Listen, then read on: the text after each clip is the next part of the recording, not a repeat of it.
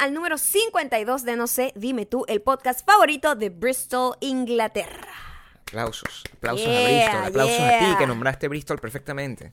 Bueno, es en inglés. Aplausos a nosotros. Yo tengo problemas con otro tipo de ciudades. Llegamos a nosotros, que llegamos al 52.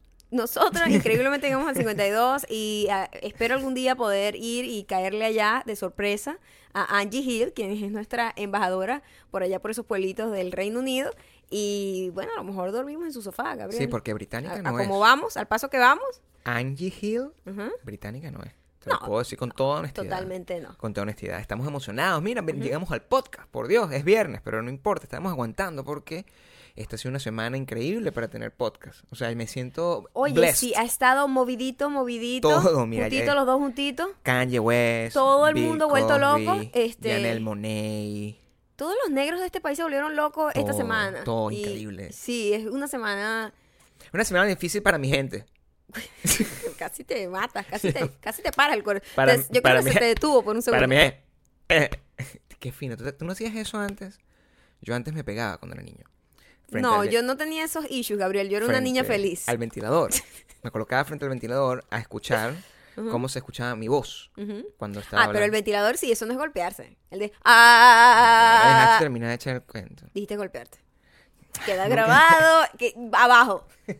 Dejen en los comentarios, Gabriel dijo golpearse. Se golpeaba cuando... Hashtag self-hate. Gabriel, no. Hashtag...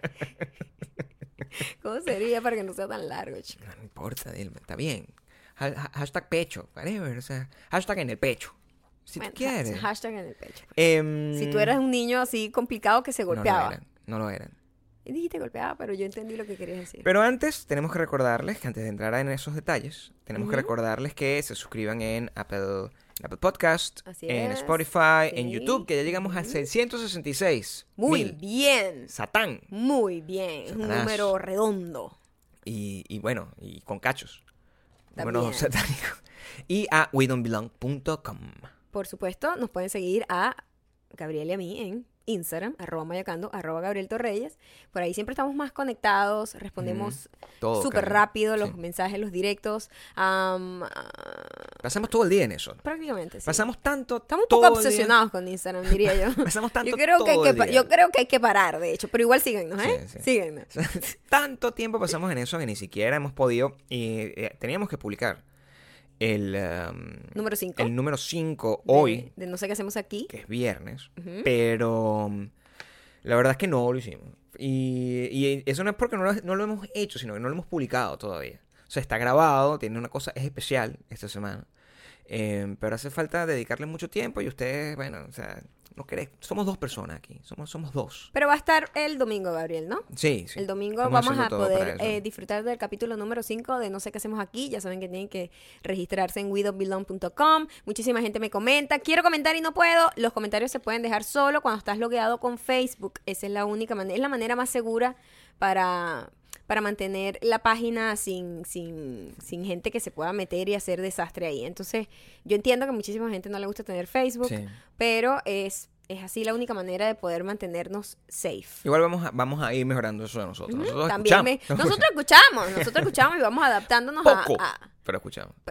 Es que coño, Gabriel, con la edad uno se le va perdiendo como la capacidad auditiva, ¿no? Gracias a todos. Estamos también vueltos locos porque en 2 semanas ya, 2 semanas. Es lo que queda para ir a México. No falta nada. No falta nada. Sí. Y gracias a todos los que ya compraron sus entradas para Ciudad de México el 9 de mayo en el Teatro 9H NH a las 8:30 de la noche. Y todavía hay boletos. Todavía Ticketmaster no se ha dado cuenta y los boletos 2x1 siguen abiertos. Entonces aprovechen, porque eso lo van a quitar en cualquier momento. Eso no lo controlo yo. Quisiera controlarlo yo. Las otras cosas sí las estamos controlando nosotros, pero lo de Ticketmaster, eso es cuestión de ellos. Y la buena noticia es que ya que tenemos gran parte de los boletos vendidos, podemos decir...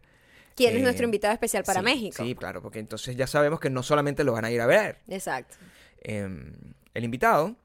Muy especial, muy querido en esta casa. Muy querido en esta casa. Sí. Es el señor Alex Tréchez. Alex Tréchez va a estar ahí. Él ganó una competencia bastante ruda con otros dos no vamos a decir posibles, quiénes son. No vamos a decir, con otros dos posibles invitados que vamos a tener en el futuro quizás, pero sí, puede ser. Decidimos que para la primera edición tenerlo a él sería increíble. Primero, porque bueno, él es México para nosotros. Sí, total. Y segundo, bueno, lo conocemos desde hace miles de años. Lo conocemos mucho y es una persona muy, muy querida también, ¿no? Y le podemos hacer muchas preguntas. Sí. La idea es que nuestros invitados, algunos van a ser gente que no conocemos realmente en persona. Claro, pero claro. En este caso, que sí lo conocemos, podemos ahondar un poco más. Así que lo van a tener cerquita de nosotros, así como van a estar cerquita de nosotros también. Y van a poder conocerlo, hacer sus preguntas, no sé qué. Y bueno, eso es para el 9 de mayo. Con respecto a Bogotá, también tenemos que recordar que los boletos en preventa están hasta el 1 de mayo. Los pueden comprar. Sabemos, gracias a los que ya lo compraron, sabemos que hay gente que no ha cobrado, no estamos locos. Todo el mundo nos ha escrito, ay, sí, lo vamos a comprar, pero no hemos cobrado, no sé qué, está bien, está bien. Tienen el 30, el 30 lo cobran. El 30. Sí. Y ahí está todo. Igualito pueden meterse. Abajo le vamos a dejar en la descripción el link para que puedan entrar y puedan saber cuánto cuestan las cosas y eso.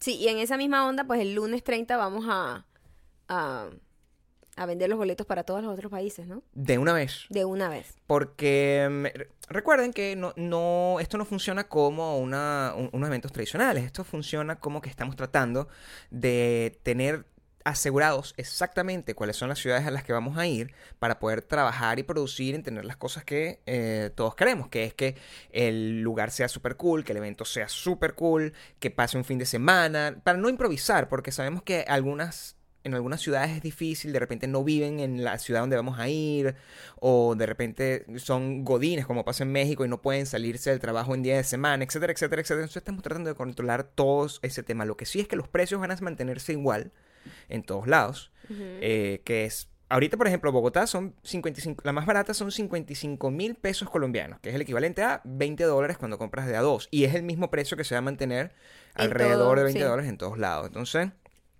los que son Lima, Buenos Aires, Santiago, Madrid y Barcelona por el momento. Y nada, van a estar ahí vendiéndose por esos 10 días. Y en esos 10 días, la mejor ciudad, que son las que los compran los boletos, son las que vamos a ir, y las otras, bueno, lamentablemente no vamos a poder ir.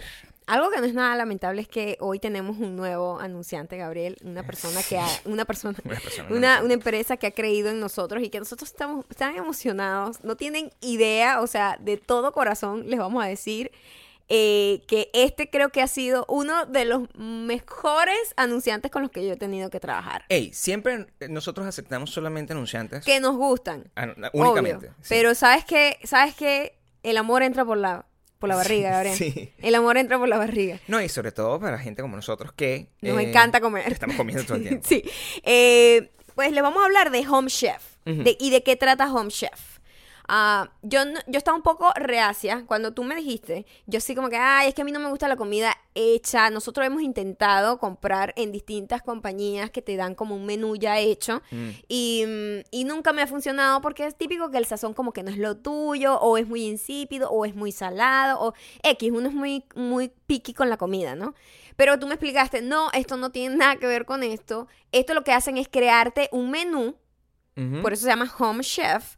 Un menú como muy gourmet, muy rico, pero te dan son los ingredientes frescos y tú vas a preparar la comida. Y yo decía, o sea, además yo tengo que cocinar, porque uno siempre como que le busca lo negativo. Claro. Entonces, bueno, vamos a hacer algo. Tú lo pruebas y tú me dices qué te parece. Cuando nosotros recibimos nuestra cosita de nuestra cajita de Home Chef. Que lo vamos a subir todo. Ahorita, si lo están viendo en el día que estamos publicando esto, va a estar, y se los voy a dejar también en los highlights para que lo puedan ver. Si de repente ven esto una semana después. Los voy a dejar en los Insta Stories, en @mayocando, todo el unboxing y la preparación de la comida. Cuando me llega la bolsa, la caja primero. Bellísimo. Primero, principal, ¿por qué? En este país, tú para comprar, tú necesitas una cosita así de cebollín, no puedes comprar. Tienes que comprar como 1 kilo de cebollín. Coño, y nosotros somos 2 personas. Nosotros cocinamos una comida que tenía cebollín y de repente dentro de una semana ya el otro kilo de cebollín está dañado. Exacto. Y esa es una de las struggles más grandes de vivir en Estados Unidos, que todos en paquetes gigantes como para una familia de 500 y aquí una gente que vive sola. Al final todo el mundo está botando comida, porque aquí no hay familias grandes viviendo juntos, a menos que sean latinos. Sí, sí, sí. pero lo que quiero decir es una pérdida, un desperdicio de comida. Entonces aquí lo que te garantizan es que tú vas a tener toda tu comida empaquetada. Primero, el packaging es bellísimo, precioso, sí. Todo está explicadito, todo está detallado, los productos súper frescos, trabajan con alimentos locales, por lo que está garantizado que son carne fresca, los vegetales frescos, todo está empaquetado y todo está especificado, como que tantas onzas de esto, una cucharada de esto, todo está tan bonito y todo está, además, te invita al reciclaje, te dice cómo reciclar cada una de las bolsitas, cada una de la caja, todo para que no se desperdicie nada. Además que es un servicio que te llega a tu casa. Tú pides, por ejemplo, nosotros pedimos primero 6 comidas, es decir, 3 menús para 2 personas, que es como el mínimo. Sí. Tú pides eso, sale como en $60. Es decir, que te sale como en $9 cada comida. Lo cual alrededor de $9, que es, o sea, en este país. Es, bueno, los que viven aquí saben que eso es súper bien, porque es una comida deliciosa. Y cuando llega la comida, todo está empaquetado como con unas bolsas de hielo, todo está tan bien cuidado. Te llega una caja así, pam, pam, pam. Sí, es muy loco. Y tú simplemente puedes... estar todo el día en la calle, ellos te lo van a dejar ahí y eso va a estar bien. Claro. Porque está empaquetado de una manera que no se va a dañar. No como otro servicio que tú tienes que estar en casa para poder recibirlo, etcétera. Aquí te lo dejan en la puerta y listo.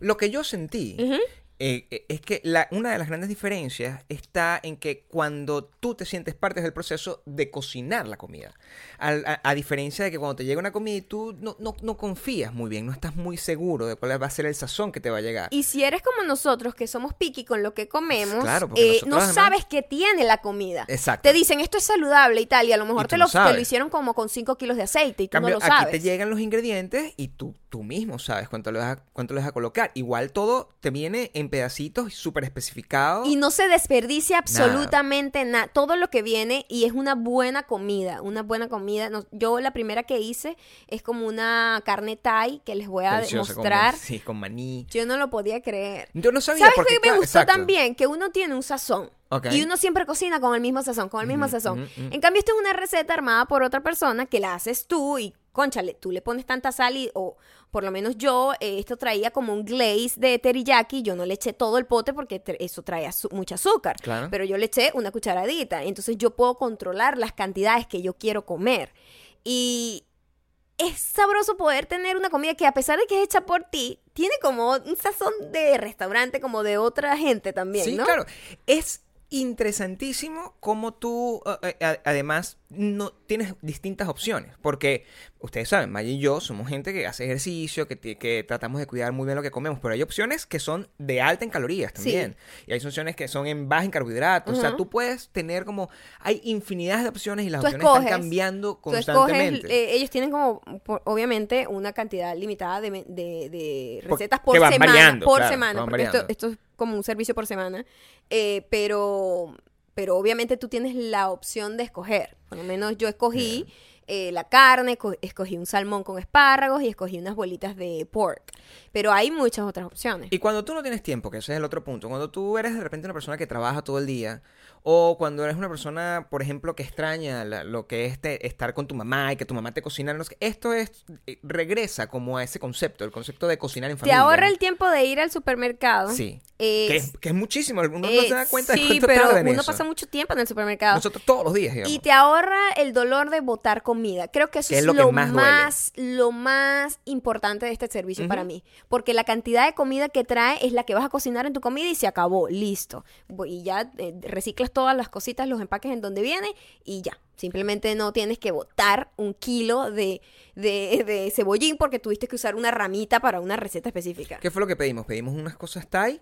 Sí, una carne Thai que, oh my God, esa es la que cociné y la que les voy a poner aquí, deliciosa. Un salmón delicioso con espárragos. Un salmón con espárragos y como una salsita de tomate y con honey, es como que tiene un glaze de honey también. Y lo otro son como unas albondiguitas de puerco. Lo que sí vamos a hacer entonces, como Home Chef nos contactó y estamos empezando a trabajar con ellos, Nos dieron un código, que siempre nos dan un código y los códigos nos va súper bien porque ustedes lo aprovechan. O sea, así nos ha pasado en otras oportunidades. La primera compra que tú hagas, tú tienes que ir a entra en homechef.com/maya y con el código maya que colocas en el checkout te puedes obtener hasta un $30. $30 de descuento. Y yo les voy a decir 60. Algo. La primera comida para la opción más pequeña, que son como 3 comidas para 2 personas, salen 60, 59 y algo, ¿no? Entonces con $30 te sale y en la con mitad. $30 simplemente vas a pagar $30 en tu primera compra. Por tu primera compra para 2 personas, 6 comidas. Eso depende de la cantidad de comidas y la cantidad de personas que viven en tu casa. Sí, exacto. Pero si, por ejemplo, para una pareja... No, el tipo de comida no. Todas las comidas cuestan lo mismo. Pero para la pareja, para una pareja, funciona. O sea, para una pareja, esta... Epa, y comidas de verdad. O sea, salmón, carne, pork, de buena calidad. No es que, sabes, que te van a dar una cosa ahí toda... No sientas que estás comiendo plástico. No. te lo garantizo. Y está fresquito. No, de verdad... Me extendí a hablarles de esto porque estoy fascinada y obviamente espero seguir trabajando con ellos y ya después simplemente les iré dando un recordatorio, pero como esta es la primera vez que le presentamos esta marca, estoy encantada. Cada vez que hagamos una receta se lo vamos a compartir para que ustedes... Estoy enamoradísima. Súper fiebrudos. Entonces ya saben, ahora $30 en tu primera orden utilizando el código MAYA en homechef.com/maya. Esta semana, Maya. Esta semana estamos cumpliendo 13 años juntos. 13 años. 13 años. Hace 2 días salí a un evento y alguien siempre te preguntan, ay, ¿tú qué haces? Y no sé qué, ¿de dónde eres? La traducción en español cómo, de Maya hablando como fashion blogger. ¿Estás casada? ¿Tienes novio? No sé qué. Se tiene que echar cuenta. Y cada vez que yo digo, sí, bueno, estoy casada. Y desde hace cuánto estás con él. Y yo, bueno... En total, 13 años. Y la gente siempre queda en shock primero porque yo parezco una niña de 20. Cosa que en realidad no lo es. Exacto. Y entonces se les hace difícil creer que alguien que luce tan joven, entonces dice, esta muchacha empezó como a los 10. Eso es lo que más o menos que ellos creen. Lo mismo pasa conmigo. No crean que solamente con Maya. Y... eso primero, y segundo porque 13 años es un número muy grande. 13 años es un número que ya deja de ser redondo. Cuando tú te pones a pensar en eso... Es catastrófico. El 13 es un número según asociado con la mala suerte, Gabriel. También con la buena suerte. y también con un DJ que canta rap. Nosotros son 13 años y en 13 años cada vez... pensamos, pues, o sea, hemos tenido unos 13 años maravillosos, hemos tenido... donde tenemos unos aniversarios que son terribles. El año pasado nosotros estábamos esquiando. Estábamos haciendo snowboarding. Eso fue una de nuestras primeras anécdotas aquí del podcast. Tenemos otros aniversarios que son un poquito más desastrosos. Este aniversario, que lo que nos estamos pasando es trabajando muchísimo, porque tenemos un evento en 2 semanas y tenemos un montón de cosas que están pasando alrededor, que tampoco las compartimos mucho, para eso hacemos un libro. Yo estaba viendo a Maya cocinando, por cierto, de Home Chef, y yo le decía, mira, coño, ¿qué? Yo a veces me cuestiono si la mejor decisión que tú tomaste en tu vida fue ese día ese que no te en esa fiesta, si tú de verdad tomaste una buena decisión al irte conmigo. Porque si tú no te hubieses ido conmigo, a lo mejor ahorita estarías en una mejor situación. Es posible. Y te pones a ver. O en una peor. Probablemente no. Es difícil saberlo, Gabriel. Son 13 años. Cada día va cambiando el curso de su vida con las decisiones que toma. 13 años. Pero imagínate que tú agarras y yo, no me llegas, no me tocas así a regañarme, no sé qué. Sino que simplemente, bueno, no me prestas atención. Porque, o sea, tú te quedas con la rechera que la tenía. ¿Dónde estaría yo? No lo sé. Mira, primero y principal, yo he analizado varias cosas. Primero, creo que tendrías una carrera musical realmente exitosa. Yo creo que yo arruiné tu carrera musical. Sí, puede ser. Yo creo que yo arruiné tu carrera musical inspirándote a hacer otras cosas que sí quisieras. Pero si tú te hubieses quedado ahí, coño, estarías ahorita en los Billboard, por ejemplo. Bailando, claro. Cantando trap. Y seguramente con Bad Bunny haciendo un feature. Haciendo un feature con Bad Bunny. Serías una persona... Sí. ¿Cómo sería? Tú no has pensado. Yo siempre he pensado, pero quiero escucharlo de ti. ¿Cómo sería tu novio? Si no hubieses tomado... Coño, qué difícil actual. Es pensar en lo que pudo haber sido. Ay, no tengo idea, Gabriel. No, pero elucubra. Hashtag elucubra. ¿Cómo sería? No tengo idea, Gabriel. ¿Crees que sería? Yo siento que tú estarías con... ¿Con quién estarías tú? ¿De qué? O sea, ¿cómo sería la persona con la que tú estarías si no estuvieras conmigo? No, yo estaría. Si no hubiésemos... Solo y triste. ¡Qué mentiroso! Solo, jamás. O sea, mi vida hubiese terminado bastante pronto. Ay, sí, Dios mío. Hubiese terminado bastante pronto. Me hubiese ido de repente como James Dean. Ok. Tú... No, yo creo que sí, probablemente estarías con un reggaetonero. No creo, Gabriel. ¿Reggaetonero nunca? ¿No? No. Yo un día voy a contar... Aquí, no será hoy... No. Vamos a esperar que sea el aniversario 14 o 15. Pero yo un día voy a contar sobre el tipo de hombres con el que tú estabas antes de estar conmigo. Mira, ya va, espera un momento. El tipo de hombres suena poliedro, no, el tipo, ¿okay?, de hombre, dije. No. Pero ya va. Okay. Ya va. Okay. Yo también puedo hablar del tipo de mujeres que tú tenías antes. O sí, sea, sí tampoco puede. Tenía nada que ver con coolness, ¿ok? Bueno, no. Así que, por favor. No es, aquí no estamos hablando de coolness. Que uno tenga un desliz chimbo no quiere decir que sea un... Yo no tenía ese patrón, Gabriel, por favor. No tenías ese patrón, pero bueno. También pasó. Yo algún día se los contaré. Yo no sé. No será hoy. No será hoy, pero Maya estuvo envuelta. Mira, estás haciéndome pasar pena. Yo creo que así se debe sentir Kim Kardashian en este momento. Yo creo que así exactamente. Así se siente Kim Kardashian todos en este los días. Todos los días. Todos los días de su vida. Porque debe ser difícil. O sea, yo creo que Kanye West, para los que no saben, Kanye West volvió a Twitter y es un desastre. Porque dice cualquier cosa y es muy controversial, sí. Muy polémico, pues muy polémico. Muy caña. No controversial, porque es muy característico de su personaje. De hecho, no es controversial. Lo que es polémico. Le encanta decir cosas que va a crear, sabe que va a levantar ronchita. Debería tener un canal de YouTube. Uy, ya. De rants. Yo sería la fan número uno. Total. Solo para detestarlo. Me desuscribiría a todos los canales. Solamente debería No sé, dime tú y Kanye West. Sí. Bueno, Kanye West salió diciendo que él apoyaba a Donald Trump, ¿no? Y que...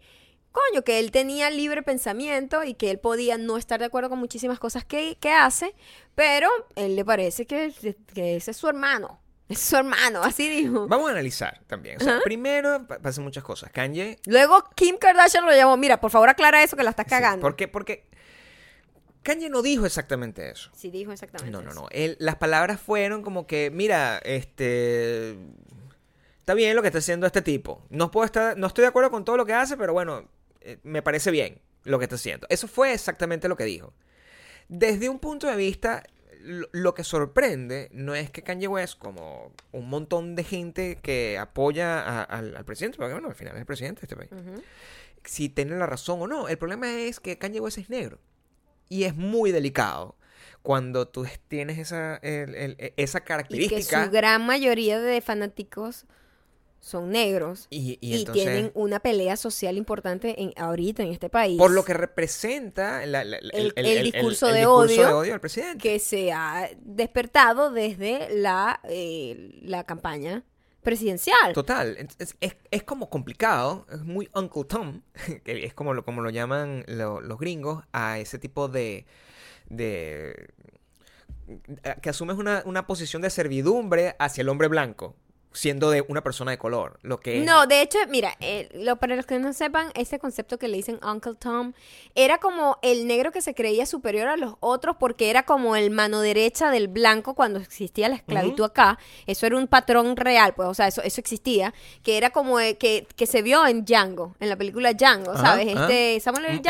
Jackson él decía el típico Uncle Tom, que es el que se cree blanco prácticamente, como que tiene los mismos derechos de blanco porque yo estoy aquí arriba, porque tengo privilegios, porque al final Kanye West es millonario. Entonces él tiene un montón de privilegios que a lo mejor los que están abajo no tienen. Pero es complicado porque la negritud de Kanye West también es totalmente innegable. O sea, él es súper pro-black. Sí. Entonces cuando yo trato de analizar el discurso y verlo, y siento que simplemente está siendo polémico porque sí. Solo para levantar roncha porque no le importa realmente eso. Esa es mi única... Realmente yo no creo que le esté apoyando al presidente. Pero muchísima gente se sintió súper como decepcionada. O sea, aquí en Estados Unidos eso es como el boicot que le hacen a las marcas cuando hacen algo, a las tiendas o a los artistas, es fuerte. O sea, la gente está como que, o sea, no, olvídate, no te voy a seguir más, no te voy a seguir más, güey, no te compro más, porque saben lo importante que es el poder que tienen de gastar dinero en un artista, tanto en conciertos como en mercancía, como en todo lo que produce un artista, y dicen, bueno, sí, yo no voy a gastar más mi dinero en este tipo porque además le echó mierda a Obama. Sí. Eso creo que fue lo peor de hablar de pro Trump, porque él tiene libertad de apoyar a quien le dé la gana, ¿eh? O sea, todo el mundo tiene la libertad. Ahí es donde voy, y ahí es donde trato de analizar el discurso desde una perspectiva más honesta y más real, que es la mía, que es la perspectiva de una persona que, primero, no puedo votar en este país. Entonces, toda mi opinión, al final, es bullshit, porque es como una persona que está de paso viendo de qué manera está colapsando la estructura socioeconómica de un país, sociopolítica. Y yo lo que veo es que me recuerda mucho a los primeros días de la polarización en Venezuela. Uh-huh. Y a los primeros días de la polarización en cualquier parte de Latinoamérica. En Argentina fue igual, en Colombia es igual. Siempre es un tema de izquierdas y derechas, que en algunos casos tiene más sentido que en otros. Aquí es simplemente una locura. Y la manera como, por ejemplo, la dejó de seguir Rihanna. Sí, bueno, no sé si eso esté garantizado, pero decían como que Rihanna, Justin Bieber, Harry Styles, Kendrick Lamar, que es una gente que son súper vocales en contra del gobierno, sí. Como que muchísima gente dijo como, marico, ¿qué estás diciendo? Igual, comienza, es muy raro cuando tú analizas el discurso, arranca con hablando de su compañía. Es que ese bicho está muy loco. Quítenle ese celular. Arranca hablando de su compañía. Mi compañía es la más recha del mundo.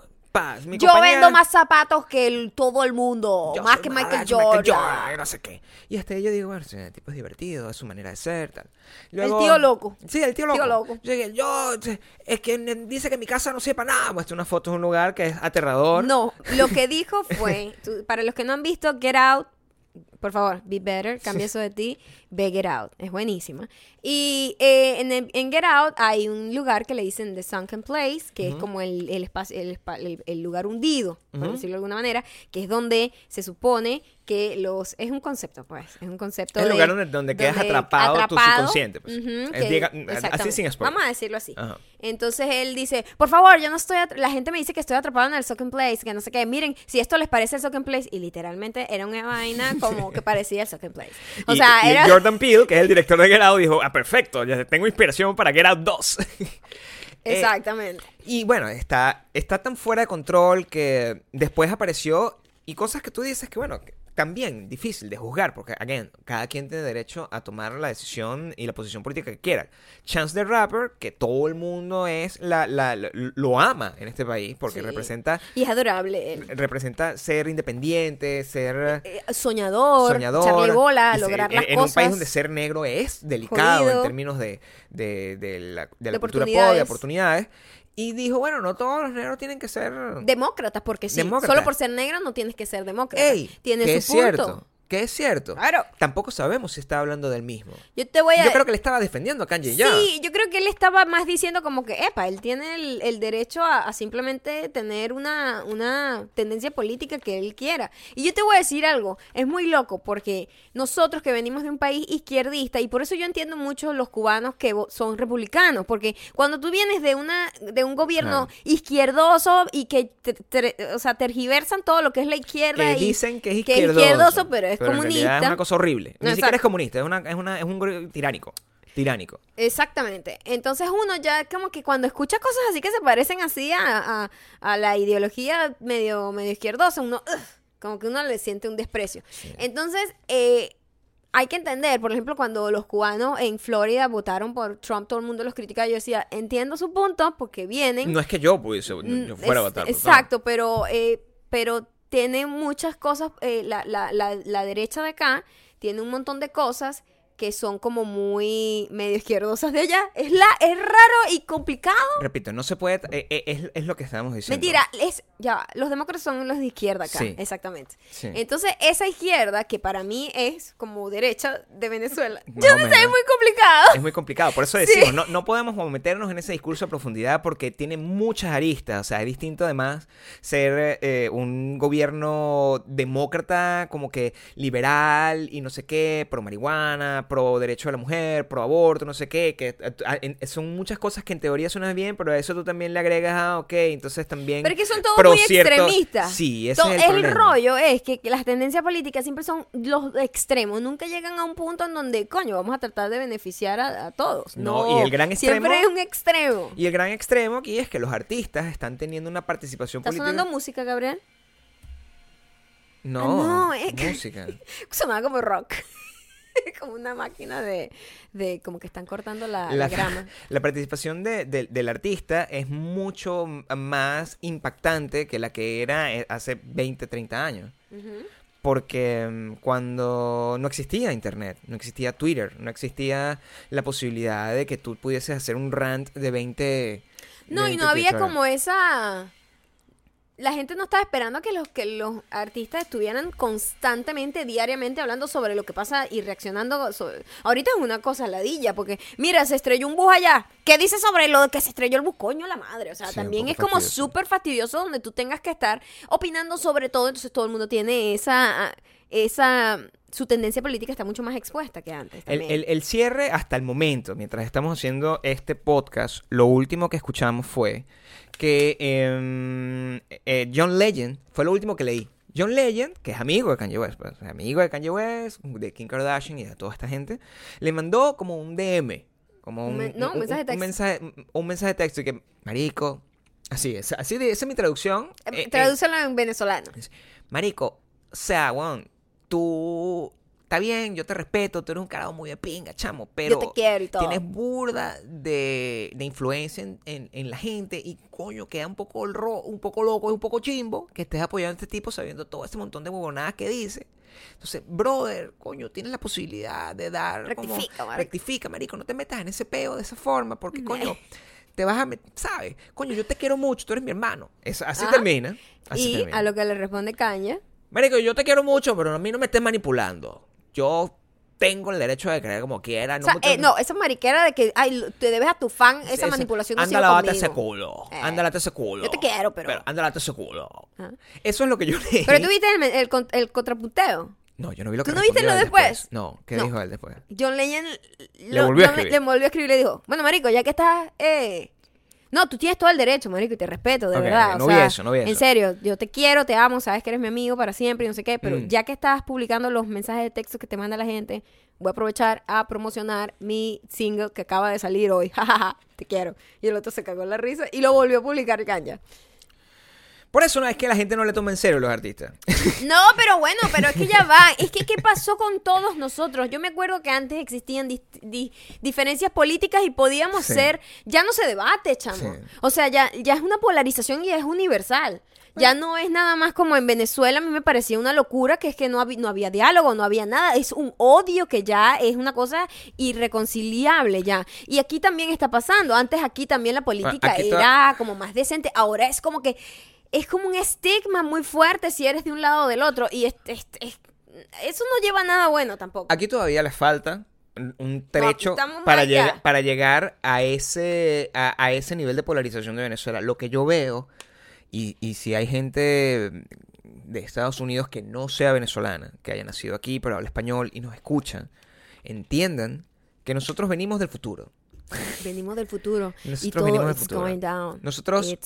está pasando en este momento ya lo vimos pasado.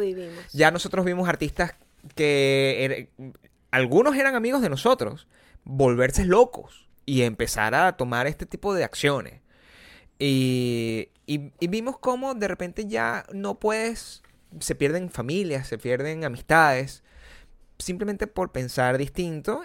Porque él ya no es simplemente lo que piensas, sino en las consecuencias de tú pensar de esa manera. Entonces, si tú quieres escuchar algo de gente que viene del futuro, arreglen este peo. Antes de que sea muy tarde. Sí. Y no se trata de salir a marchar a hacer un fashion blogging de pancartas para publicarlo en Instagram, ¿no? Es un poco más avanzado. O sea, ya nosotros vinimos de eso, ya vivimos un montón de gente. No sirve de nada. Tirar en el piso con manitos blancas. Eso no sirve. Entonces, pónganse la pila porque esto no va para nada bueno. No. Ahora, eso es con el caso de Kanye.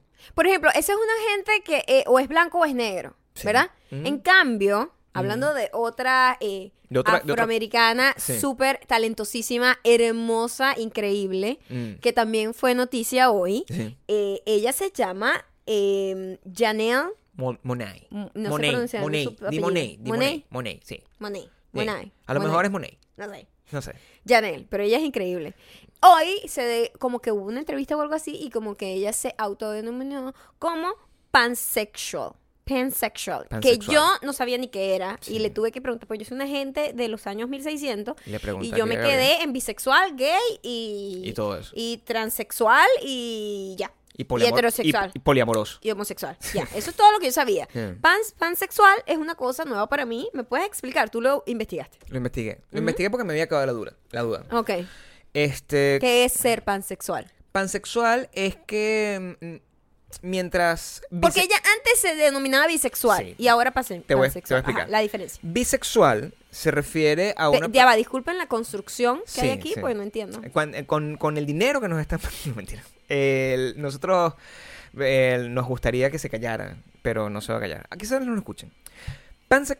Bisexual se refiere a la diferencia a personas que les gustan dos sexos. Bisexual. Uh-huh. Que se identifican con la atracción hacia dos géneros, hacia los hombres y las mujeres. Uh-huh. Pansexual es donde no hay una limitante de que sienta atracción hacia hombre o hacia mujer. Puede ser hacia un hombre en transición, hacia una mujer en transición, hacia el tercer sexo, hacia una persona que sea asexual, hacia una persona que sea planta. Lo que tú quieras entra dentro del espectro del gusto de una persona pansexual. Ok. Eso es lo que significa. Ok. A mí me parece que la decisión de llamarse pansexual, que Miley Cyrus también pertenece a eso, y no estoy seguro si creo que había otro artista también que pertenecía a... que se había identificado de esa forma. Creo que es simplemente una manera de... Creo que es una manera de ser un poquito más específicos con algo que ya estaba como comprendido en la especificación anterior. No sé si me entiendes. O sea, antes tú agarras y decías, bueno, a mí me gusta todo. Y no tenías que ser tan específico. Ahorita estamos hiperespecificando. Total. Y más etiquetas distintas, más subcategorías. Igual, yo siento que es bueno hacer ese claim desde su parte porque de alguna manera es más inclusivo. No puedo con el ruido. No, yo sé. Pero tienes que concentrarte para que no parezca que estoy hablando solo sobre la locura de lo que está sonando. Ahí va, se cayó. Me tiene recha ya. Okay. Lo importante es que es más inclusivo.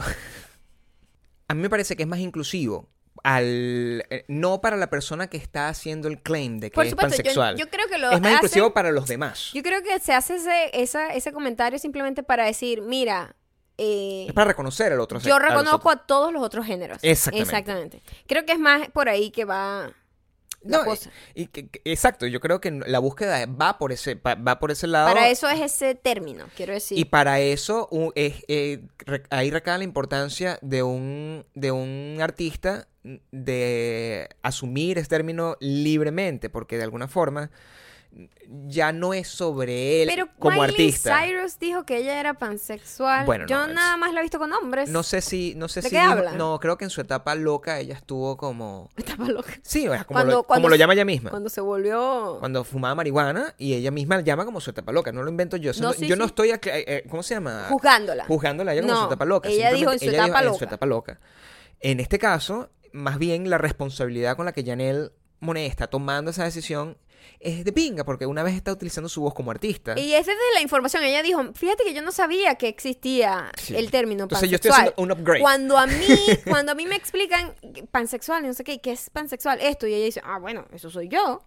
Como que ella no sabía que ella era eso realmente, porque no conocía la existencia del término. Y en la medida que van creando más y más términos, tú puedes ir de alguna manera upgradeando tu autodefinición. Okay. Si ese upgrade que tú te haces es positivo para incluir a otras personas, yo aplaudo completamente. No, cool. Yo no creo que exista un upgrade para la gente heterosexual. Nos quedaremos heterosexual forever. No, si acaso... No tenemos un nuevo término. Si acaso hay un downgrade, que es que cuando ya eres heterosexual en teoría, pero... Mira, ustedes no saben... Coño a la madre, o sea... ahora hay una persona barriendo, pero barriendo como si su vida dependiera de ello. Él está dejando las cerdas, va a acabar. Dijeron, mira, toma esta escoba y usted acaba la cerda en una sola cera. Y está aquí dándole con toda la pasión del mundo. ¿Ah?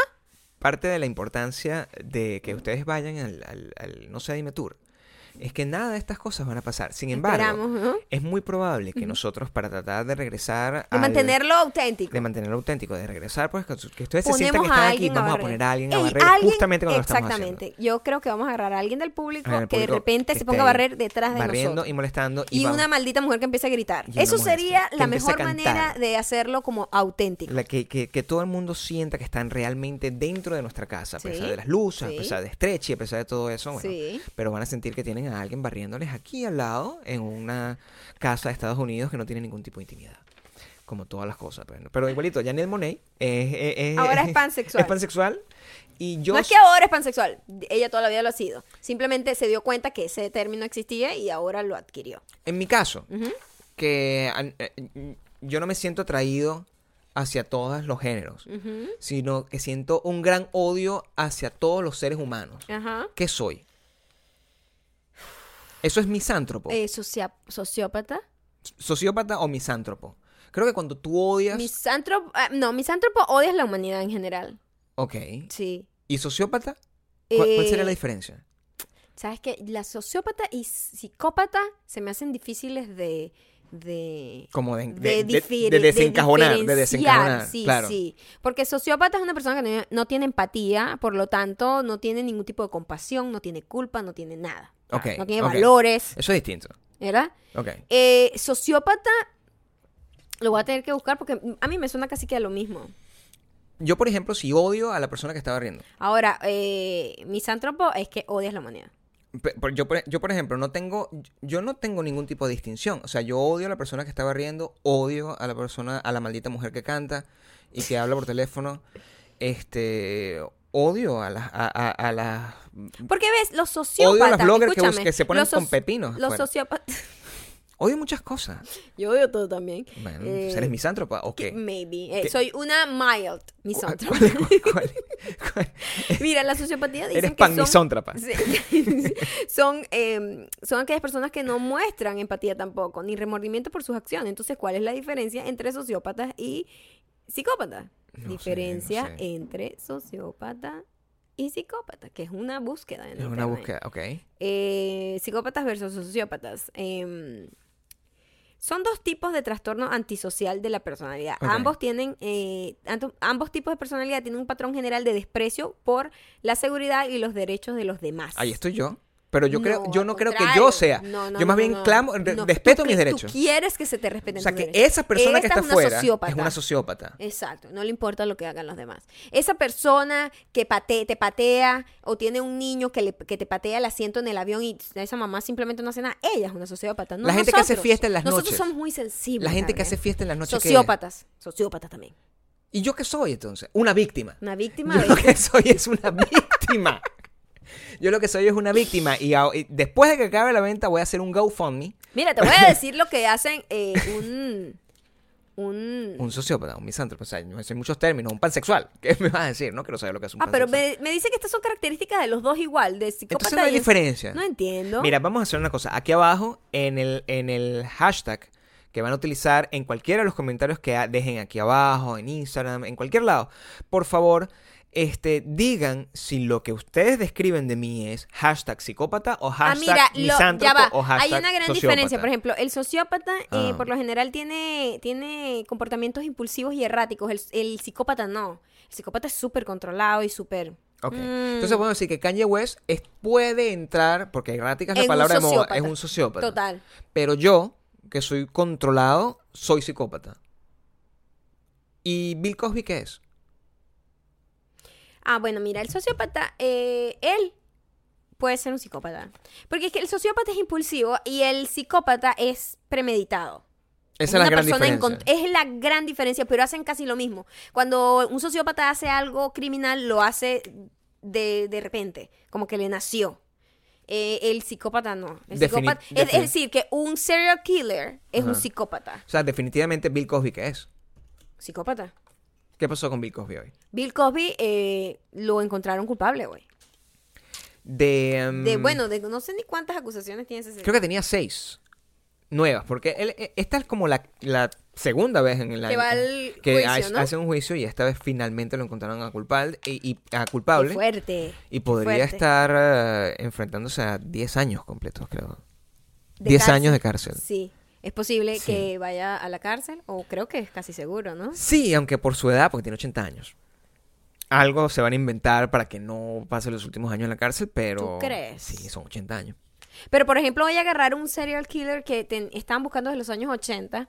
Se llamaba como el asesino del... ¿Cómo que se llama? ¿El Gate? The Golden Gate. Y tenían toda la vida, y el bicho, un psicópata, maldito... Violó como a 50 y pico de mujeres, mató como a 15 mujeres, y en esa época, entre el 74 y el 86, no lo pudieron encontrar. Como casi todos los casos de estos serial killers, son personas que socialmente parecen una persona muy cool, el vecino perfecto, era policía, lo que también él mismo se estaba buscando a sí mismo, porque él hacía sus asesinatos y sus violaciones como a una milla de su casa. Todo lo que hizo él lo hizo en su vecindario. O sea, que yo no he visto Dexter, pero al parecer Dexter era... Trata de eso. Al parecer Dexter era una persona cuyo trabajo era atrapar serial killers mientras él mismo era serial killer. Esa es la premisa de Dexter. O sea, que yo creo que es una premisa... interesante. Y además es una premisa como bastante establecida. Creo que hay muchos serial killers que eran así. Bueno, él se estaba buscando a sí mismo porque él formaba parte de la policía que lo estaba buscando a él. Y es un caso que había quedado como ahí reciente, como, ¿sabes? Esos casos, bueno, a veces tienen como un resurgimiento. Y casualmente la esposa de un comediante hizo un libro, porque ella era como investigadora de este tipo de casos no resueltos. Y había hecho un libro y eso había traído... Coño la madre, el tipo se va a meter con la manguera aquí. Nos vamos a la cara, no joda. Esto en los micrófonos. Creo que él entiende todo lo que decimos. Entonces, quiero decirlo duro para que lo escuche. Estás ladillando. Al estar planificando eso, repito. Soy una psicópata. O eres una... No, yo soy una víctima. Sociópata, igual que yo. Sociópata, porque estoy siendo reactiva. Una víctima. O una víctima. Más una víctima. Soy una víctima del abuso de los demás. ¿Qué otra cosa pasó hoy aparte de eso? Porque hablando de negros, mira, ya hablamos de Kanye. Este es el país los afroamericanos están on fire hoy con Twitter. Mi gente. Tu gente. Kanye West, cuando yo digo John mi Legend, gente, lo Chance digo the Rapper. Con todas las de la ley, pues yo tengo... y lo que pasa es que para notarlo tienen que verme desnudo, pero tengo el 60-70% de mis genes son del afrocaribeños. Afrocaribeños, así es. Entonces yo tengo todo el derecho de decir lo que me dé la gana. Okay. Exacto. Chance the Rapper, Janelle Monáe, Janelle Monáe. Bill Cosby, y ahora Kelis, que por cierto no se llama Kelis, se dice Kelis, una cosa así. Okay. En inglés. Yo no sabía.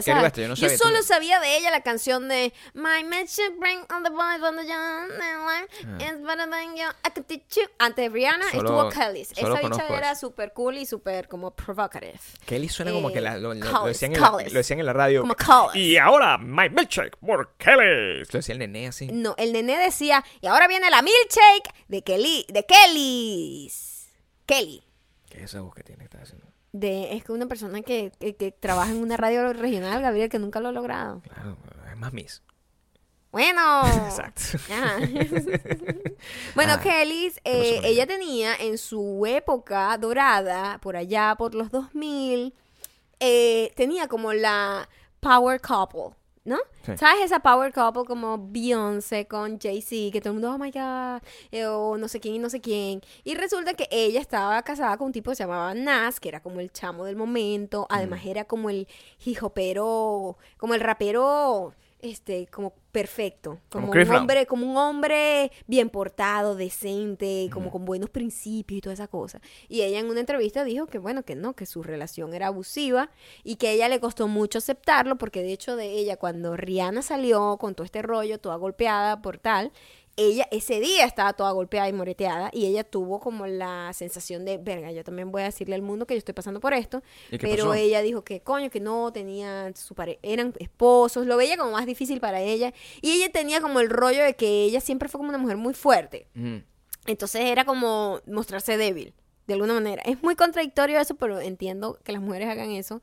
Entonces ella decía que claro, porque era muy humillante, pues como aceptar que, verga, esta tipa que es tan dura, tan arrecha, de repente aceptar que, ah, no, bueno. Pero es el mismo tema que pueden pasar un hombre que es maltratado también, o sea, no puede estar claiming eso. Entonces salió un caso así de un chamo que se salvó de vaina, la tipa lo iba a matar, una tipa loca, lo tenía encerrado. Sí, sin comer, amarrados, una vaina así. Siempre he dicho que la violencia doméstica no tiene género, y eso y es importante que ese sea un mensaje que a mí me gusta, que la violencia doméstica, el foco actual sea en la mujer, porque la mujer es la que históricamente, la que numéricamente y es la que ha tenido más, la que necesita más ayuda, porque es la que socialmente ha sido la víctima del abuso en general de la sociedad. Pero por muchas cosas. No son casos aislados. Por muchas cosas. Por la dependencia económica, que no es un secreto para nadie, que sistemáticamente toda la vida la mujer estuvo, pues, amarrada a un matrimonio que no quería, porque simplemente sus hijos no trabajaban, no estudiaban, porque eso era lo que se acostumbraba. Uh-huh. Ahorita con la independencia y de que la mujer pueda tener, ser su propia fuente de dinero y de su dueña de su vida, pueda tomar las decisiones de relaciones con un poquito más de conciencia y más ajustadas a su necesidad. A claro, eso no limita, sin embargo, que también haya hombres maltratados. La violencia doméstica es para todos los lados. Y ocurre, o sea, de verdad, mujeres locas para el coño. O sea, eso no, es un hecho. No, el cuento que de ese que vi, o sea, y todo el mundo decía, y los comentarios son esos.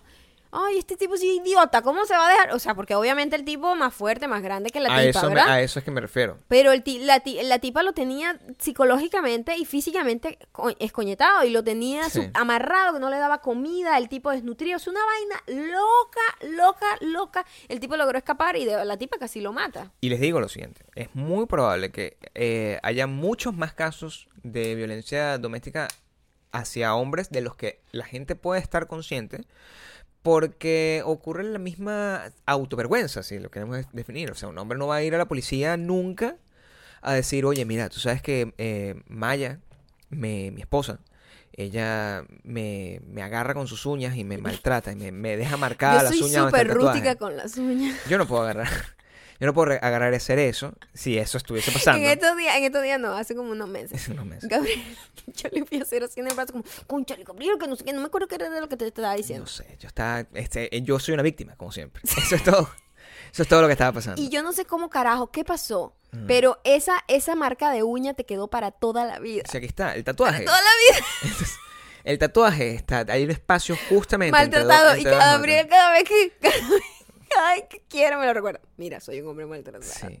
Lo que es una soy muy rústica. Lo que es una falta de tacto impresionante, porque en realidad hay hombres maltratados realmente. Esto es una estupidez, esto es un chiste.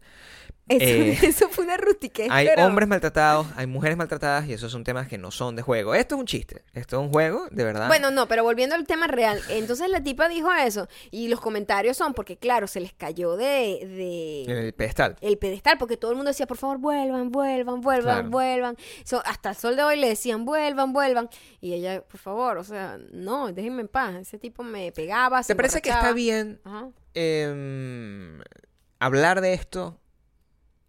Ellos. Uh-huh. O sea, que ella saque esto a la palestra tantos años después de que terminó esa relación. Ella está teniendo todavía problemas con la custodia. Manutención.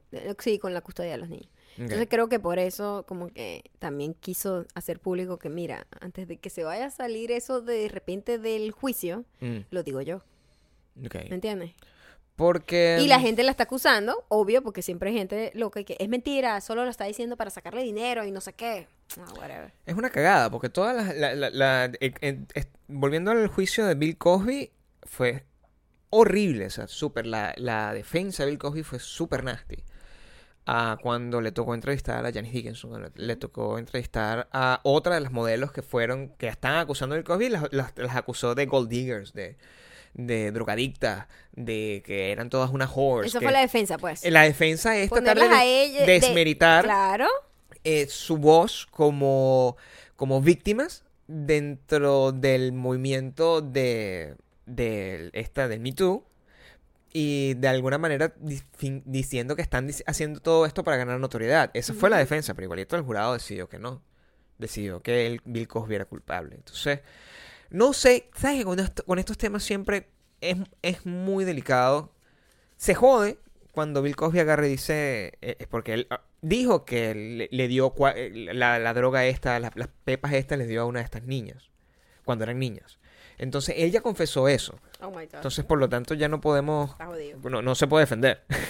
Sí. No hay defensa posible. Es indefendible. O sea, que aunque él decía que era consensual. Gente... Aunque él decía que era consensual, que él le daba como la droga, pero... No quiere decir que si una sola persona salga y diga que le hizo eso, no sea real esa una persona. Pero digo, o sea, tanta gente diciendo exactamente el mismo modus operandi. O sea, es demasiado evidente. En el caso, bueno, estamos a la espera. No se sabe cuál va a ser la sentencia. Tenemos a la espera. En su momento hablaremos de eso en no sé, dime tú. Creo que todas estas cosas que están pasando con mi gente. Ajá. Mi teoría es que hay una conspiración blanca. O sea, es lo que yo siento. Siento que no hay...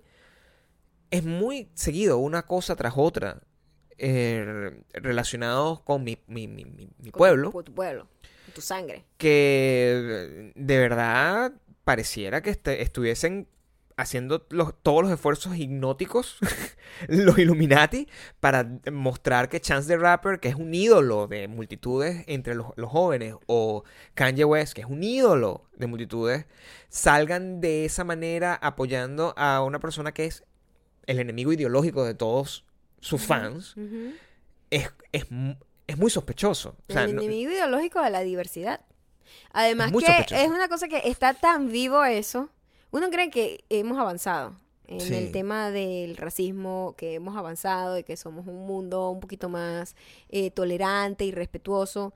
Y algo que a mí me ha demostrado que estamos muy, muy lejos de esto es la experiencia de ver American Idol. Total. Me tiene derrumbado eso. Eso hasta me desanimó personalmente. Sí, claro, al vivir en este país. O sea, uno toma la decisión de vivir aquí y de echarle pichón y de trabajar y de tratar de conquistar el mundo. Y uno, oye, este es tu país, ya es tu... O sea, forma parte también de ti, ya vives aquí. O sea, se entendía que este país era un país de inmigrantes. Ese era es el concepto. Es el concepto en el que siempre se han como vanagloriado, ¿no? Pero en American Idol hay una chica venezolana que está participando. Y cuando ella sale es como que el jurado la ama. El jurado la ama. Sí. Se llama Michelle. Súper, súper...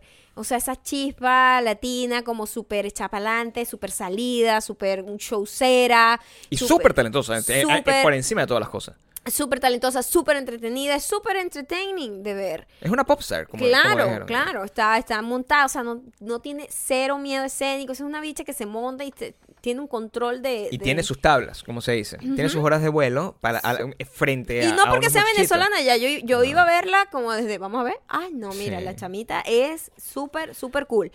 Y yo, cuando... Si ustedes saben, nosotros no apoyamos a nadie porque sea venezolano. Nunca. O sea, yo no creo en esa vaina. Uno apoya lo que uno le gusta y ya. Sí, exacto. Sea de donde sea. Y me voy a meter en Twitter a ver qué dice la gente, qué dice América, qué dice el país. Porque eso es lo que pasa. Oh, my God. O sea, de 100 comentarios, uno era positivo. Todos eran... ¿Qué hace esta tipa aquí? No, o sea, que yo digo, ok, que no te guste como cante, eso es válido, todo el mundo tiene gustos, a mí me parece que esta persona canta bonito, otra persona puede decir canta horrible, eso está bien. Sí. Pero todo el ataque era, esta tipa es ilegal, ¿qué hace aquí? ¿Cómo pueden tener una inmigración? Esto es American Idol, no Latin American Idol, que no sé qué hace esta tipa aquí? ¿Qué fastidio con su peo de Venezuela? ¿Qué ladilla? ¿Hasta cuándo va no sé qué? La política, sáquenla, que no sé qué. Dejaron de meter a no sé quién, que era como la America Sweetheart, así como texana, para dejar a esta inmigrante ilegal que no sé qué y yo, wow. Y es el nivel de los insultos, porque son personas que asumen que una persona es ilegal por ser inmigrante. Es que como que el nombre, la palabra inmigrante se ensució. Es negativa. Cuando inmigrante simplemente es una persona que nació en otro país y decidió, ¿verdad?, hacer su vida en otro país. Así de sencillo. Y muchísima gente, la mayoría de la gente, legalmente. Claro. Entonces, además, una persona que está en un programa de televisión Sí, por favor. O sea, Schwarzenegger fue un inmigrante. Ahorita es citizen, pero Schwarzenegger fue un inmigrante también. Sí, o los papás del presidente. La esposa del presidente. La esposa del presidente en general. O sea, es como que no entienden que el concepto inmigrante es simplemente una persona que nació en un país y se fue a otro. A mí lo ven como que una persona que viene a robarle algo a alguien. A mí me sorprendió. Y es al final, y de eso es básicamente el tema central de este podcast hoy, que es de qué manera la polarización poco a poco se está convirtiendo en un arma y en un tsunami que nos está arrastrando a todos y que nosotros que venimos del futuro entendemos que eso está pasando. Y yo de alguna forma estaba preparado a encontrar que la América Profunda, como me gusta llamarla a mí, ellos... Que al parecer es la que ve televisión. Es la que ve televisión. Ajá. Ellos no se sintieran atraídos pues, hacia la historia de Michelle, porque es una historia que no les interesa. Al final, ellos tienen su propio struggle, quieren que su gente que gane, que cante country, esos son los que ganen y bla, bla, bla. Y cada quien tiene su propia lucha. De hecho, los negros también en American Idol tienen su propia lucha. No van a estar defendiendo al inmigrante de Latinoamérica porque ellos, de por sí, ellos vienen de Compton o vienen de unos barrios aquí también, o sea, tienen su propia... Nacen aquí y tienen desventajas. Y tienen desventajas estando aquí. Ajá. Pero sí me siento particularmente dolido por un segmento de los hispanos de Estados Unidos, en particular de los que son hijos de inmigrantes de Estados Unidos, pero son gringos, pues, o sea, los Mexican American, los que son de sus papás de Honduras, sus papás de El Salvador, y ellos también tienen ese tipo de ataque hacia una persona cuando ellos mismos, sus papás son inmigrantes, como decir que Gaza, esto es American Idol, no sé qué, y ellos esta después... quiere ser Selena, estúpida, quítate. Wow, es como en tratar de dude, o sea, tú naciste aquí, tú eres gringo, entonces mírate en ese espejo cada vez que tú agarres y sientas que una persona de catira o rubia, como tú le dices, güera, de ojos azules, te put you down. Eso es lo que tú estás haciendo. Tú eres exactamente igual a la hora de... Sí, un ataque horrible. O sea, yo me sentí malísimo cuando vi todos los comentarios. Me gustaría... Muy triste. Me gustaría y además, a ella la rescatan. Obviamente, el país tenía que votar por sus favoritos, su top 10. Ella no queda, obviamente, porque, o sea, nadie va a votar por ella. Pero el jurado decidió salvarla. Ay, mi amor, los comentarios es, espérate la semana que viene que ningún jurado te puede salvar, que todo es votación popular, ya verás cómo te vas a tu fucking país. Y yo, wow. Sí. No, muy triste. Fue como muy desesperanzador. Me gustaría que esto no afecte la carrera de Michelle. O sea, no creo. Tiene, me parece es súper adorable y tiene un carisma increíble. Sí. Entonces, independientemente, si Michelle fuera...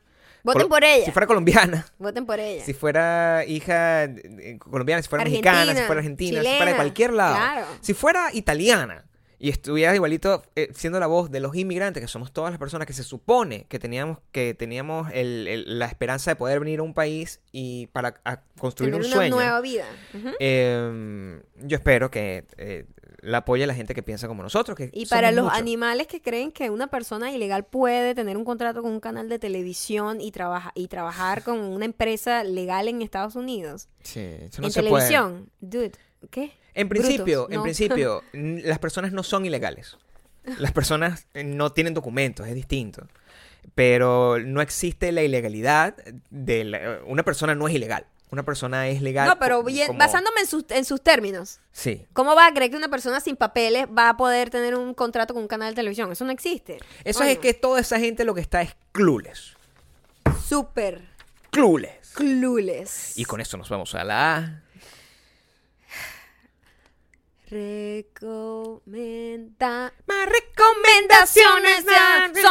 Recomendaciones.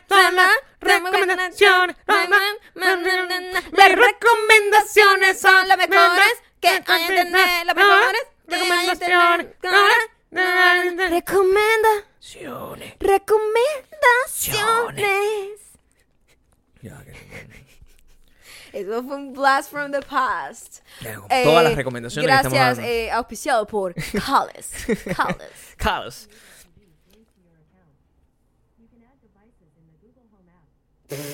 Ok, Google, stop. Chao, no hay bye, no hay bye. Qué bueno cuando nuestra voz es tan privilegiada que Google... ¿Qué dijo? ¿Qué entendió? Google cree que nosotros somos Kelis. Sí, eso dijo. Fue lo que dice. No podemos tocar esa canción de Kelis en este momento. Es que increíble. Sí. Estamos siendo vigilados aquí. Bueno, hablando de gente que no tiene idea de nada, decidimos ver... Estamos en una etapa muy nostálgica. Porque lo que estamos viendo moderno no nos gusta nada. Nada. O sea, yo creo que de aquí para abajo. Yo creo que de aquí ya no vamos a ver más nunca nada nuevo. Nunca nada. Y nos pusimos así como que Gabriel me dijo... Yo teníamos como ganas de ver una peli como relajada, como tonta, como que no requiera mucha pensadera ni mucha emoción con nada. Y vamos, ¿qué vemos? Y yo, y no sé por qué tú fue que sugeriste como, yo nunca he visto Clueless, tú has visto Clueless, me dice Gabriel. Y yo, sí la vi, pero hace 500 años y yo simplemente me olvido de las películas completamente, la puedo volver a ver como de cero. Y vimos Clueless con Alicia Silverstone y nos gustó bastante. Sí, bueno, yo no esperaba que me gustara tanto. Entretenida. Es una película que no es... Tiene muchas referencias además de los 90. Es una película que sí, finales de los 90. Te gustan los 90. Como sea porque lo viviste o porque estéticamente es muy linda, porque toda la ropa que usan ahí prácticamente la tengo yo ahorita. Sí. O sea, se usa todo ahorita. Es una película que además está basada en un libro de Jane Austen que se llama Emma. Pero representa mucho de lo que era, de alguna forma era una crítica a las niñas americanas de Los Ángeles que hablan todas como gafas. De alguna forma era eso. Súper privilegiadas, que no tienen contacto con la realidad. Sí. Antes de Mean Girls estuvo Clueless. Está muy buena y me da mucha risa porque, claro, además... Para nosotros tiene un extra layer de referencias que... Porque vivimos literalmente en todos los lugares que estaba ahí. Todo pasa en Los Ángeles. Exacto. Entonces, cuando muestran un centro comercial, es que ese centro comercial yo voy a comer el fin de semana. Que lo van a cerrar ahorita. Porque hecho, ya está quebrado. Ya está quebrado. O cuando están rodando como para aprendiendo las clases, son las calles de Beverly Hills, donde nosotros... Bueno, estuvimos hace 2 semanas ahí también. Entonces... Pero si quieren saber de la cultura americana de los 90, Los Ángeles, de la parte del West Side de Los Ángeles, échenle un ojo a Clueless. Además, estéticamente, Alicia Silverstone la amo demasiado. Sí, claro. Qué adorable es ella y bellísima. Y yo no estoy seguro si esta película pasó antes o después de que ella se convirtiera en una superestrella con los videos de Aerosmith. Yo creo que antes. La verdad no lo sé, me gustaría saberlo porque a mí se me hace que más bien ella fue descubierta en los videos de Aerosmith y de ahí como que la quisieron super explotar. También era súper pequeña en los videos de Aerosmith, entonces... No creo. Yo creo que todo pasó, fue una tormenta perfecta en ese mismo momento. Porque en Clueless ella tenía como 16 años, en serio. Sí, ella tenía la edad del personaje, estaba muy chiquita. También lo tenía en Crazy. ¿Sí? La primera vez que yo vi a Alicia Silverstone fue en Crazy, sí, claro. Pequeña. Yo me pregunto, es loco Clueless, porque es una película que es muy buena entenderla y ahorita no tiene absolutamente nada que ver con la realidad de LA. Cuando yo trato de definir una película que identifique la identidad actual de Los Ángeles, no es Clueless. Y no tiene nada que ver con Clueless. De repente... No, pero es que yo creo que Clueless sigue pasando en las niñas millonarias de Beverly Hills. No estoy seguro. En los colegios, claro que sí. De hecho, cuando tú haces el análisis, Clueless es... La misma ropa y todo. Clueless es bastante Kardashian. O sea, salvando las distancias. Nadie ahí tenía celular en aquel entonces, o tenían unos celulares que eran súper complicados, eran una cosa como gigantesca. Yo no recuerdo muy bien si la película aparecían, eran unos bichos así como... Claro, de la época. Pero ya eso fue sustituido. Ya ni siquiera... Yo no sé si se pudiese hacer una película para tratar de reflejar esa juventud y que realmente antes, en ese... Es que habla como Google la tipa. La maldita mujer, pensé que era Google. Estaba metida aquí. Habla como... Esa película era aspiracional en ese momento. Pero bueno, es una película como súper relajada. No, tampoco es que te va a cambiar la vida, pero es como un clásico. Y es como muy... forma parte de la historia del cine de este país.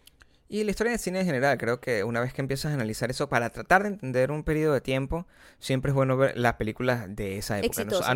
De hecho, hay un día dedicado a Clueless. Sí, uh-huh. O sea, pasó... Hace poco, cuando se cumplieron 20 años, creo.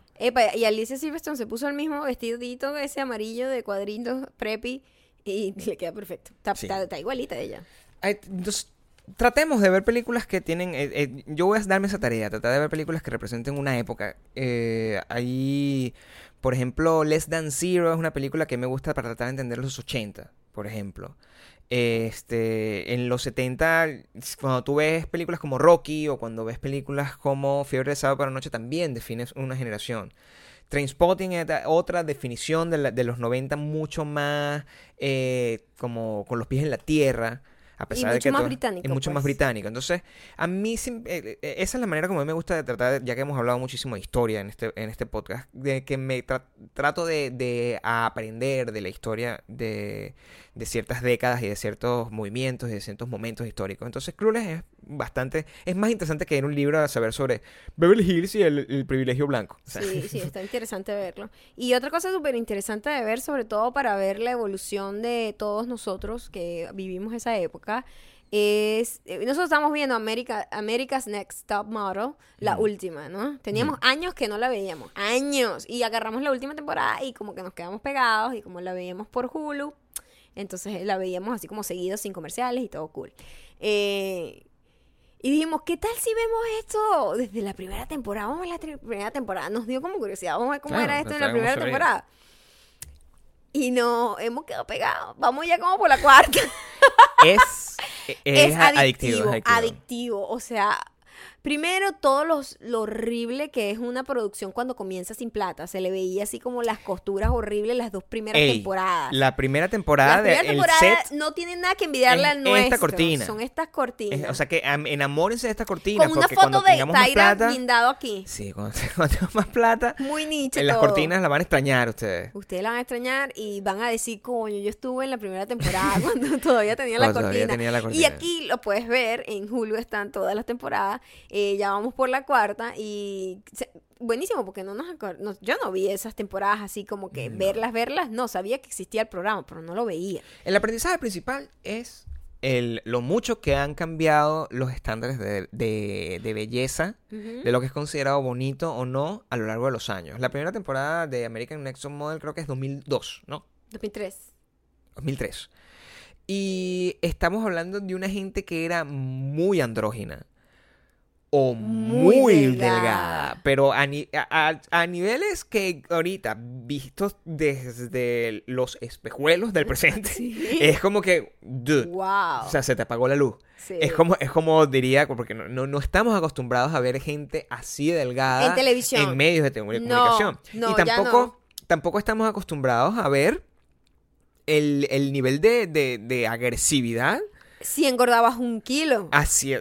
Wow, era lo poco delicado. Sí, el body shaming descarado en televisión. Es muy fuerte verlo ahorita desde el futuro. Es como, wow, qué incorrecto todo lo que le están diciendo a esa chama. Eso no podría pasar ahorita. Eso no podría pasar. A pesar de que siento que Tyra siempre fue como muy vanguardista en el sentido de que ella quería incluir a plus size, quería incluir a chicas más bajitas, quería incluir toda la raza. Ella estaba más clara, pero el resto del jurado era como, estás gorda, qué horrible, eres muy enana.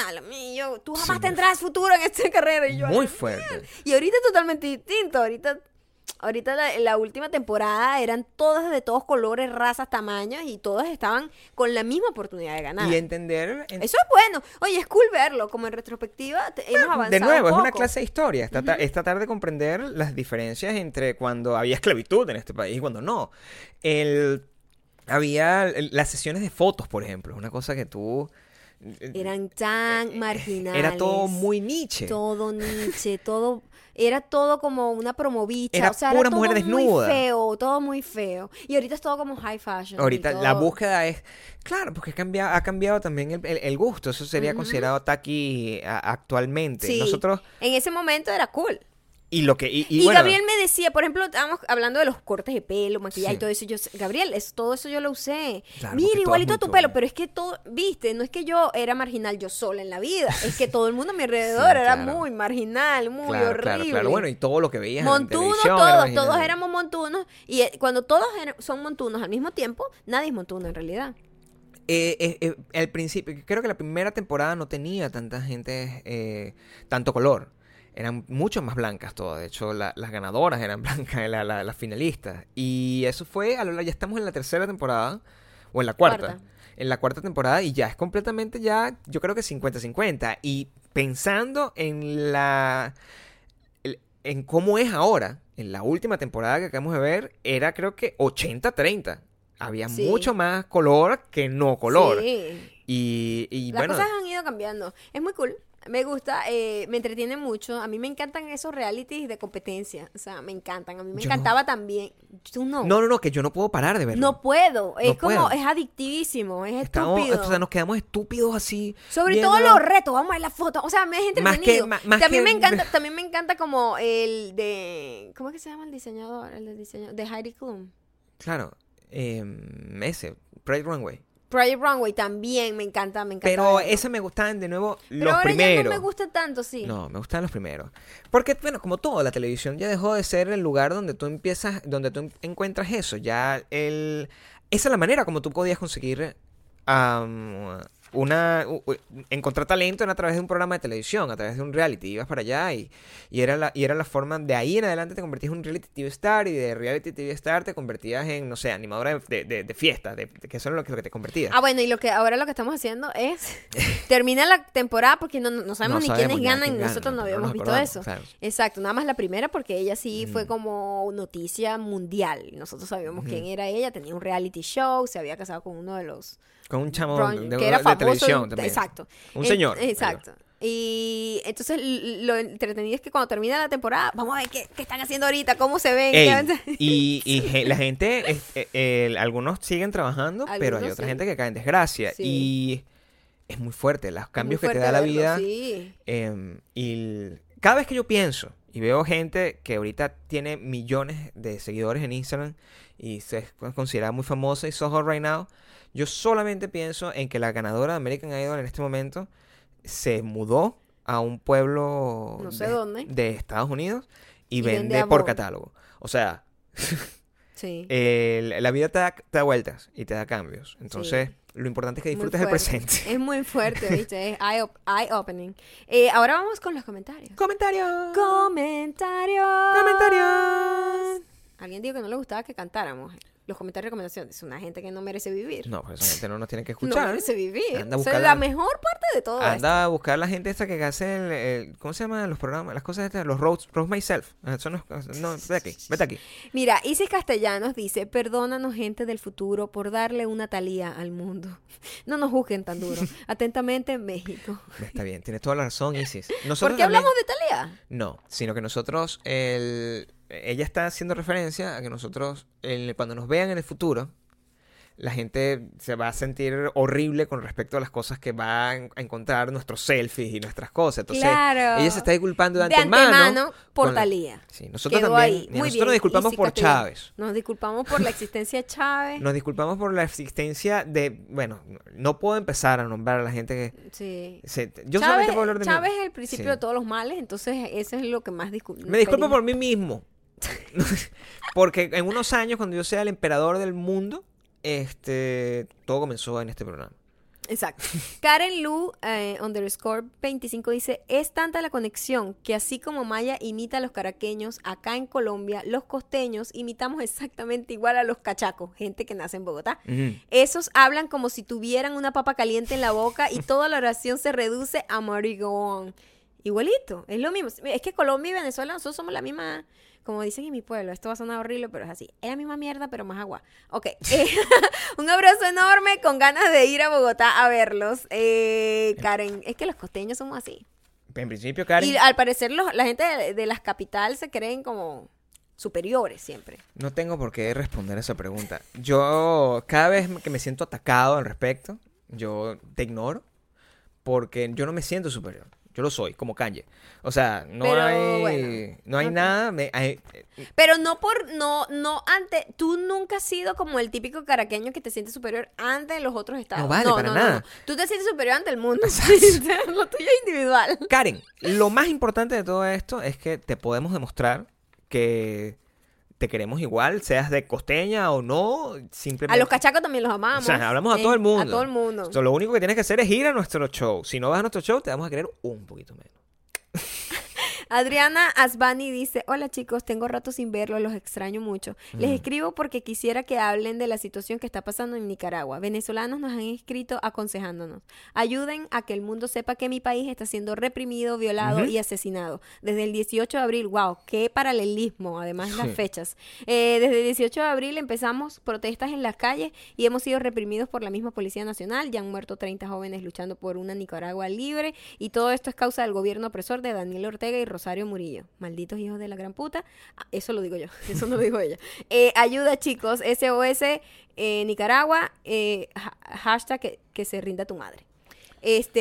Bueno, Adriana y a toda la gente de Nicaragua que me ha escrito. De hecho, alguien me escribió, que nos quedan. Es posible que se corte la cámara porque se está acabando la batería. Yo de verdad estoy en un momento de desesperación porque en mi país nosotros hemos hecho todo lo que se nos ha imaginado para salir de una dictadura disfrazada de democracia. Y la verdad veo tantas cosas similares, es que es como si siguieran un libro de un ABC de represión, literalmente. Están haciendo exactamente lo mismo que hicieron. A esa gente no les importa la vida de los demás. Lamentablemente, o sea, sales a protestar, te matan, haces esto, te matan, te meten preso, o sea, yo ni sé qué puedo decirles, lo único que puedo decir es que los entiendo tanto, sufro con ustedes, sufro con cualquier persona que sea objeto de una injusticia, de violación de sus derechos humanos, pero la verdad, honestamente, yo te digo, así, con el corazón en la mano, si tengo que ser honesta, las protestas en mi país no sirvieron de nada. No sirvieron de nada, chamo. Yo estoy muy indignada con todo lo que pasó el año pasado y lo que ha pasado los últimos 20 años. Lo único que te puedo decir yo, en parte, es... porque es muy raro dos personas que... o dos países que están viviendo una experiencia similar. Cuando tú... para que alguien te pueda dar un consejo, y eso es lo que yo creo desde el punto de vista de la responsabilidad, tiene que haber superado algo. Yo no te puedo decir porque nosotros estamos igual, seguimos mal o peor que hace años. Peor. Entonces, lo único que puedo decir, creo que la palabra clave en todo este caso es solidaridad. Sí. Creo que lo único que nos queda es como pueblos unidos por un idioma o por una cercanía geográfica. Tenemos voz, es lo único que podemos hacer. Es lo único, como que tratar de decirle al mundo lo que está pasando, pero como experiencia propia, y se lo dije a una chica nicaragüense que me había escrito, te voy a decir algo muy crudo, por experiencia propia a la gente no le importa, porque todos los países están pasando por cosas horribles y todo el mundo está tratando como de resolver sus propios problemas y los países son autónomos, entonces nadie puede intervenir realmente. Es horrible y muy desesperante. Entonces, como no podemos hablar por parte de todos los venezolanos, no podemos hablar por parte de un país, podemos hablar por parte de nosotros dos, nosotros te podemos dar voz y amplificarlo un poquito, que es para lo único que podemos servirte, y ojalá eso sirviera de algo. Espero que salgan de eso. Lo único que puedo es mandarle unos buenos deseos y que salgan de esa gente. Muchísimas gracias a todos por vernos el día de hoy. Recuerden suscribirse en todos lados y recuerden México. Nos vemos muy prontito. Y Colombia y todos los demás países. Sí. Las entradas el 30 de abril. Los queremos mucho. Bye.